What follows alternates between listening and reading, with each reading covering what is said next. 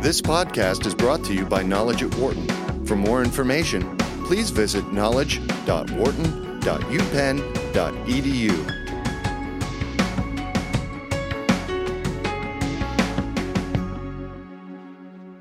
The world of entertainment has been going through an incredible shift due to the numerous disruptors that have entered the sector over the last several years. Companies like Netflix, Amazon, Apple, and others have made the big Hollywood studios, the TV networks, and other traditional media outlets rethink how they approach the idea of being successful. Rahul Telang is a professor of information systems and management at Carnegie Mellon University in Pittsburgh. He's also co author of a book that addresses this shift called Streaming, Sharing, Stealing Big Data and the Future of Entertainment. And Rahul joins us here in the studio. Nice to meet you. Thank you. Thanks for having me. Thank you very much. It, it has been, I, I, think about it a lot, but it, it has been crazy how this industry has shifted so much in realistically about a 10 to 15 year span. Totally. Um, one of the terms that we describe in the book is called the perfect storm. Yeah. That is over the last 10 years with the growth of internet and broadband, which brought piracy, that means that the the studios and the labels and the publishers' ability to control the content diminished significantly. Yeah. It led to the growth of retailers like Amazon, who now have tremendous power over the distribution. So they decide what consumers want to buy, what is put in front of the consumers, yeah. and even pricing and distribution. And now we have the online platforms like Netflix, who not only have become very powerful when it comes to content distribution, but they are also now getting into the content production. And with yeah. their deep financial pockets, and most importantly, their ability to know their consumers because they have consumer specific data. They know what people are watching, mm-hmm. at what time, what they like, what they don't like, and they're using that information into both creating the content as well as distributing the content. And I think you know that's really one of the significant changes that have happened over the last 15 years as so, you said. so how do you think the the traditional media that we've known for the last you know 40 or 50 years the CBSs and the ABCs of the world in TV and and the the mo- big movie studios how have they handled this transition? Obviously there was a you know a period of time where they had to adjust to it but they realistically couldn't take a lot of time to adjust to it because that meant lost revenue yeah, so there are, um, you know, one way if you look at it is let's just take an example of Netflix. Right. Um, in the earlier periods, and even now, Netflix to an extent relies on the content by the studios and the television networks. And I think you see the evidence that sometimes there is a little bit of reluctance to provide that content to the Netflix. Sure. Um, but now that the Netflix is based, Netflix is getting into content production. Um, I think for this for the for the studios and and the t- traditional networks really they have to figure out a way to create and distribute and even appeal to the content you know where the users have gotten used to non-linear way of watching the content sure. you know the days of 9 to 9.45 right. prime time slots i mean i think most of the younger generation and probably a significant number of even older generation i think they are not watching content that way anymore so these guys have to figure out how they can create, generate, and package the content and get on the platform right. to appeal to uh, and to cater to this uh, th- this new way of watching content. And it's part of the reason why these uh, these traditional outlets, especially the TV networks, have felt the need to have some sort of subscription service, whether that be you know free content available, uh, you know on demand, which has been around for for a decent amount of time, but CBS trying to do their own pay service to get people to watch their shows. You know, but this is this is another challenge. You know, the if you look at the economics or even the history of these online platforms, Netflix Netflix is not the only one. You know, fortunately or unfortunately, these markets tend to be winner take all Right. That is, once I become a subscriber to Netflix, you know, people are not very keen on then going to other platforms to consume the content. So right. the challenge for these other players now is that what platform they want to patronize that people are willing to actually go and pay attention and listen to it. Uh-huh. Otherwise, you're back to square one where you know people are patronizing Netflix, and now how do I how do I convert those people to come to me? And Right. I think that's a challenge. It, it, I guess it really does start with the advent of the smartphone, doesn't it? I mean, when, when when smartphones started to come around, that's when it really started to change. Because the mobility Yeah. you know essentially untethered people from the television set at least it made it i mean internet made it possible but still Yeah. you were stuck to your chair you still are looking at the, you know your desktop or even your laptop now mobile and the bandwidth the, the 3g and 4g networks Yeah. and the technology that makes streaming on mobile so much more efficient absolutely gave uh, users an ability to now stream content not only at any time but anywhere Right. It it also also has obviously had an effect on uh, how uh, companies decide that they want to advertise. Uh, the fact that uh, you know you have certain events that may happen within a TV network that still sell very well. Super Bowl is, is obviously one, but for the most part, a lot of these companies don't Uh, don't think that the traditional way of advertising that maybe they did 20 years ago is even close to the way they want to do it these days. I mean, this again goes back to the non-linear way people are watching TV. Even on a regular TV network, people are DVRing the show, skipping the advertisement. Right. How do you support the content from your advertising revenue, which used to be really the key business revenue earner? Mm-hmm. Itself is going to be a challenge. You know, Netflix has clearly gone into the subscription model where they Sure. don't have to rely necessarily on on the advertising money, but most of the TV networks are clearly dependent heavily on advertising money. We are joined here in the studio by Rahul Telang, who is a professor at Carnegie, Carnegie Mellon University in Pittsburgh. He's also co author of a new book called Streaming, Sharing, Stealing Big Data and the Future of Entertainment. This is also, I mean, we've talked a little bit about movies and, and television, but it's the same way for the music industry and also for the, the industry of book publishing as well, correct? Totally. I think I think it goes the technology disruption that has happened over the last 15 years and and you know the technology disruption had taken place even earlier. You know, the Walkman came and, Yeah. and the uh, the VCR came and and the DVD players came and they all disrupted the industry to an extent, but none of them became the vehicle as a direct competition. You know, they the the companies were able to adapt themselves and actually started making more money. You know, once the VCR came, the home Sure. entertainment really exploded and you know really added to the revenues. I think it is the it is this new technology. Number one, what it did was it, especially for music, since you asked about it. Um, the proliferation of piracy had such Yeah. a large impact that Yeah. now I can't sell my content at fourteen ninety nine that I was able to do ten years ago. Right. So now you need to come back and figure out how do I price, how do I distribute. Then Apple came in, and Apple started, iTunes started dominating Yeah. and basically dictating the terms. Now I think the iTunes market is in decline, but now the streaming services have come in. You know, the Spotify's of the world, which are basically now the dominant way to, Sure. to, to and I think how the labels and artists are making money is so different than 15 years ago. Right. 15 years ago, CDs made the money. Yep. And concerts were a way you advertise the CD. Sure, yeah. Today, concerts make the money, Yep. and kind of CDs are a way to advertise concerts.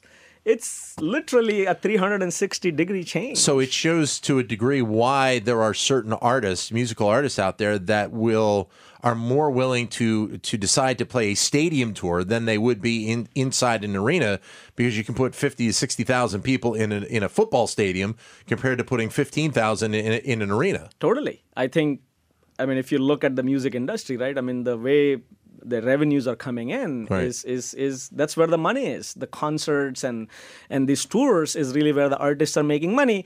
But that also means that the traditional companies' leverage and mm-hmm. power that they had is is diminishing, right? I mean, in the old days. You need to sign with a label because the label is the one who can promote you. The Sure. label is the one who is going to put you in front of the radio. The label had all the distributional power Right. As that power has diminished because the new technology, new platforms have come in, I mean, nowadays you also see a lot of artists going independent, you know, maybe going solo, maybe going with the smaller independent labels. And that's really one of the shifts that's happening is that these, um, you know, whether it's publishers or studios or labels, if you look at their 50 years, 60 years of history, a few firms dominated. Right. And the dominance came from all the power they had. They had scale, to, to find the artist and they had scale to promote and distribute the artist. New platforms have come in, piracy has come in, Netflix of the world have come in, and now all that power has diminished. Yeah, the interesting thing is is shifting off of that to something like the film industry. Mm-hmm. Uh, you still have that reliance, for the most part, especially on the bigger bigger name films, the ones that the theaters spend a lot or the companies spend a lot of money on, of releasing it in the theater. You want to still have that, and it's interesting because in this shifting dynamic of platforms in this industry, mm-hmm. theaters are still the main platform that that they think about. Now that may change in you know 50 years down the road, but at least right now we've gone through this shift in all these other fields. Yet the theaters are still a very important piece to the film industry. Right. So uh, the most common way the content in the film industry always was distributed is what is called the sequential release. So the movie right. will come in theater, then it'll go in the home entertainment, then it'll come on television, HBO, what have you. It's like a, what we call as the windowing strategy. Yeah, yeah. Um, you're right that the, the model is still very much like what it was that the theaters are still a dominating features mm-hmm. but if you look at over the last few years the the the length of the window has been squeezing quite a bit. That is the time it takes between a movie when it shows up in a theater versus when it sure. comes on a DVD. Right. It has been, you know, it has been shrinking, um, you know, quite a bit. Um, I think there are also, you know, obviously the movie industry wants to monetize the content as much as they can. Sure. Um, even if sometimes the studio wants to maybe release the content earlier on other channels, they obviously feel resistance from you know the theater association saying well you need to give us three months right as you said i think maybe 10 years down the line we are going to see a significant shift i mean netflix is going to make movies and netflix is going to put the movie for streaming on probably within no time uh, how important then are companies like Netflix and, and and Amazon as well? Because Amazon is is into it totally. just as much as, as anybody else. How important are their philosophies towards this industry now for the next uh, you know 20 30 years. So so i think you know the best example i can give is if you look at the way the traditional firms have operated most of the time and sometimes because of the lack of hard data they had sometimes the lack of training they had to look at the data many decisions were made what we call is on a gut feel basis. Sure you know, this yeah. is likely to be successful. This artist is likely to and then they you know, then they promote that artist or promote that movie and hope that it works. Right. You know there was a very famous quote by william goldman says nobody knows anything. Right. You look at amazon and the netflix and the googles of this world they make data driven decisions. Sure. You know you talk to the executives in amazon and google and say look if you don't have data to support your decision, I will not make that decision. Yeah. So everything is testing, everything is data collection. So they have a culture where the decision need to be, needs to be made based on hard data. And luckily, they have access to data. Right. Amazon has millions of customers. Netflix has 80 million customers. They can look at their preferences. They can look at what people are watching, what right. they prefer, what they don't prefer. So if you look at the traditional firms versus some of the new platforms, I think a fundamental difference is that the new platforms are going data driven decision making. This is how I'm going to price. This is right. how I'm going to distribute. This is how maybe I will incorporate that into even my content production. Mm-hmm. And you know, as I said in the book, obviously it's hard to say who is going to be the winner. Yeah. Um, what we know is that the data driven decision making is going to play an important role no matter who you are right. because i think uh, that's really where that's really where the market is going. Rahul Telang joins us here in the studio, professor of information systems and management at Carnegie Mellon University in Pittsburgh, also co-author of the book called Streaming, Sharing, and Stealing. You're listening to Knowledge at Wharton here on Sirius XM 111 Business Radio, powered by the Wharton School.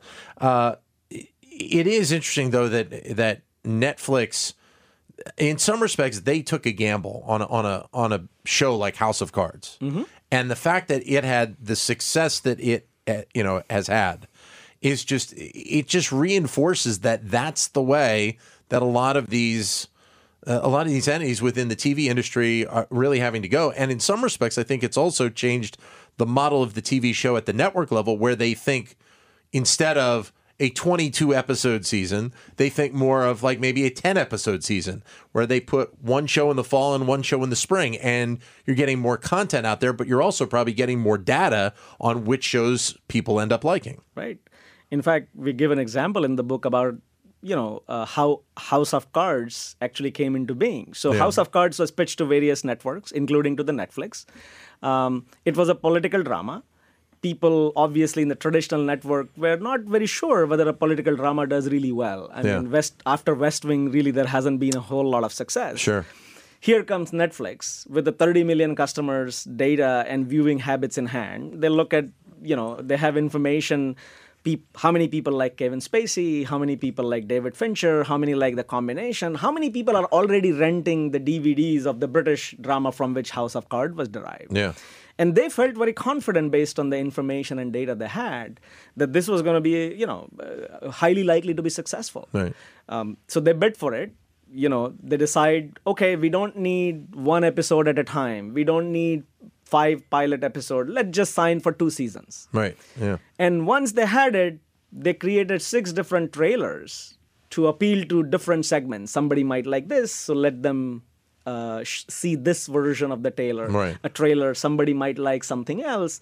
And, and look at that combination, you know, with, with, with all the, some of them was with the data driven decision making, Yeah. they were able to turn something into obviously a very, very popular show. And, and that and that kind of philosophy, the, the example of the six trailers right there, that's something that a lot of movie theaters now are starting to use. I remember when the latest Star Wars film came out, Correct. they they kept putting different types of trailers out there Mm-hmm. to appeal to uh, to different consumers. Now, Star Wars may be something that's so big Right. that everybody or mostly everybody seemingly enjoys it, but it's the same philosophy. right. Except that Netflix can literally do one on one marketing.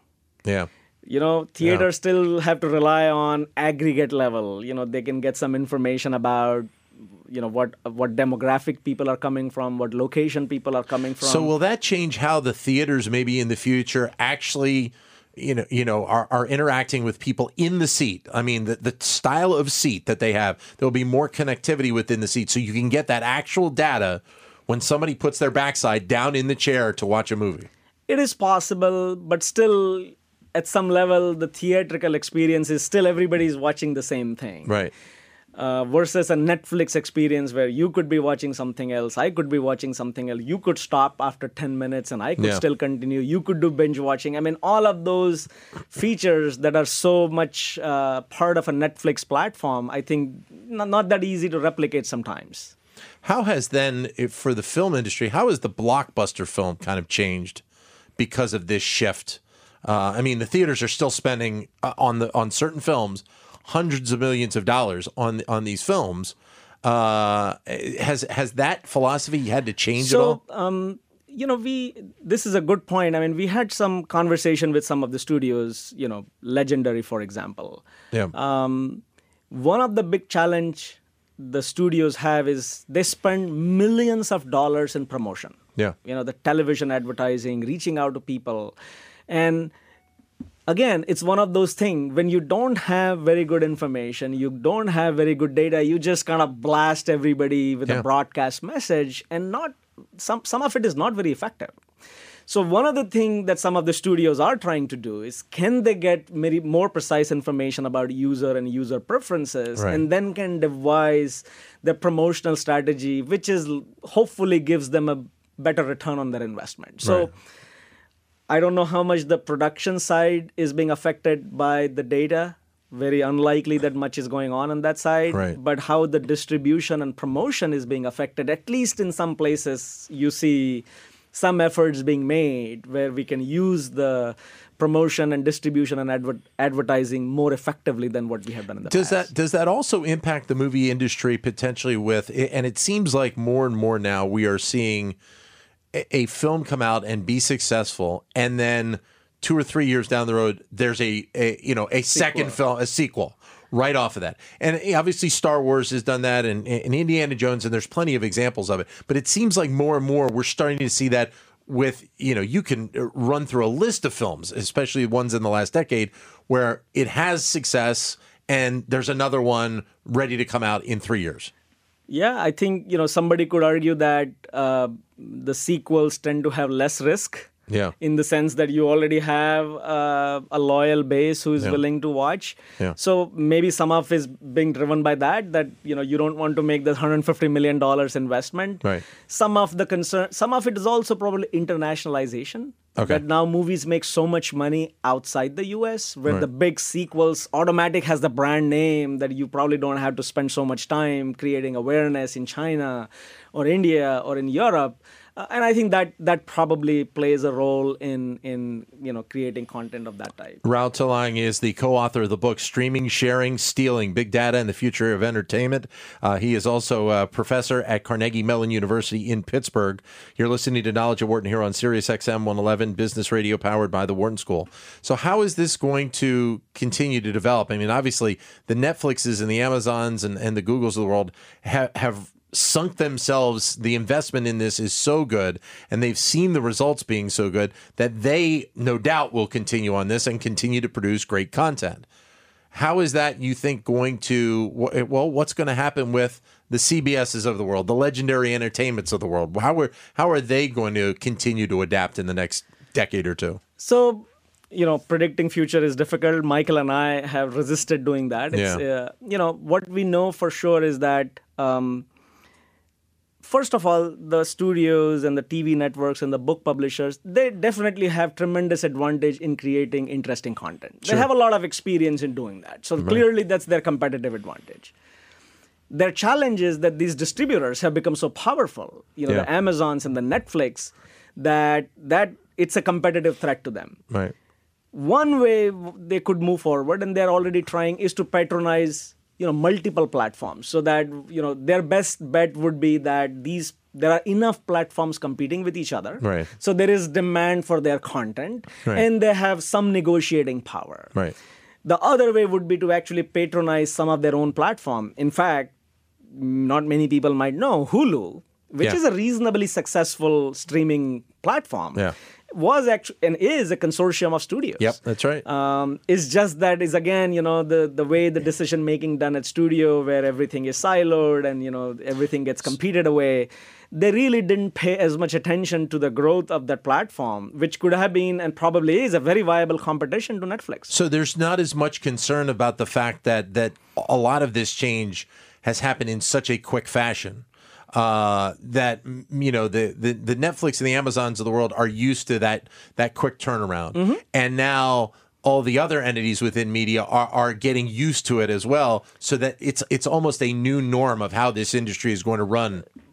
though again you know a lot of it is going to still depend on how the market is going to evolve right Yeah. i mean if it still so happens that netflix becomes the dominant player um, and has this enormous customer base and this enormous data Yeah. on which they make all these decisions and do it very successfully I think the traditional players are going to be at a severe competitive disadvantage, and then we don't know, you know, how this market is going to evolve. You know, maybe, maybe some mergers will take place. Yeah. You know, maybe even Netflix success. We'll we'll wait and see. I mean, the technology shocks can come in so many different ways. Yeah. So I think it's a very fluid market. All we know is the way people consume content and the way the content is going to be served to the consumers Yeah. has changed.